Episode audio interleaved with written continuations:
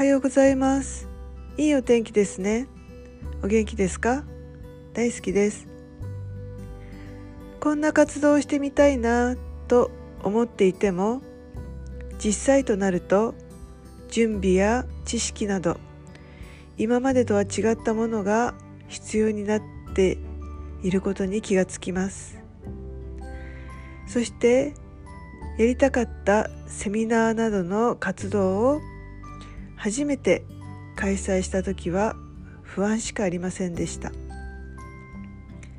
そして2回目は前回の振り返りがあるため気が重かったりします。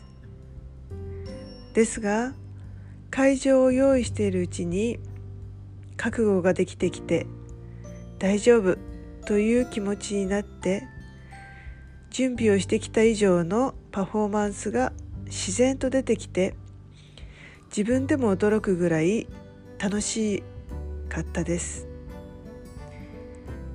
こんな自分がいるんだなっていうことに気がつきました。